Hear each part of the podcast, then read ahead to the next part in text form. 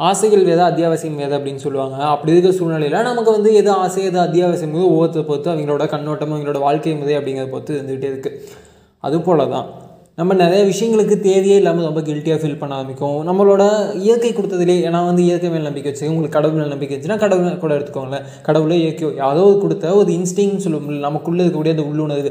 நடந்து போயிட்டு இருக்கும்போது திடீர்னு பல்லதாடே அங்கே பள்ளதுக்குலாம் தள்ளி போடான்னு சொல்லி பக்கத்தில் இருக்க சொல்ல மாட்டோம் பட் நம்ம மைண்ட் செட் நமக்குள்ளே ஒரு வாய்ஸ் கேட்கணும் அந்த வாய்ஸ் வந்து எந்த வாய்ஸும் நமக்கு தெரியாது. அது இன்ஸ்டிங் அந்த வாய்ஸ் தான் நம்மளோட மிகப்பெரிய வழிகாட்டி அது நம்மளோட மிகப்பெரிய கைடு சில நேரங்களில் வந்து சில இது வந்து தப்பு அப்படின்னு நம்ம ஃபீல் பண்ணும்போது அதை செய்யாத அப்படின்னா அது உள்ளேருந்து செய்யும். ஒரு ஒரு வார்த்தை கேட்குள்ள ஒரு ஒலி கேட்குள்ள அந்த ஒலி தான் நம்மளோட இன்ஸ்டிங் அந்த வழி வந்து நம்ம என்ன பண்ணிடுவோம்னா சில நேரங்களில் வந்து தேவையில்லாத விஷயங்கள ரொம்ப டீப் டவுனாக ரொம்ப நான் வந்து பணத்துக்கு இம்பார்ட்டன்ஸ் கொடுக்குறோமோ மனிதர்கள்ட்ட நான் சரியாக பழக முடியலையோ ரொம்ப கில்ட்டியாக நிறைய காரணங்கள் ஒவ்வொருத்தருக்கும் ஒவ்வொரு ஃபீல் இருந்துகிட்டு இருக்கலாம்.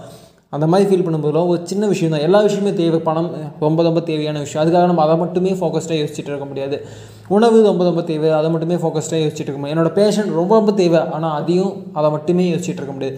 எல்லாத்தையும் ஈவனாக ஒரு பேலன்ஸில் வச்சுக்கணும் அப்படின்னா எல்லாத்துக்குமான டைமை கொடுத்துட்டு இருக்கணும். நான் வந்து அஞ்சு இந்த அடு அடுத்த அஞ்சு நாள் வந்து பணத்துக்காக உழைக்க போகிறேன் அடுத்த அஞ்சு நாள் வந்து நான் குணத்துக்காக உழைக்க போகிறேன்னா அப்படிலாம் வாய்ப்பே இல்லை ராஜா.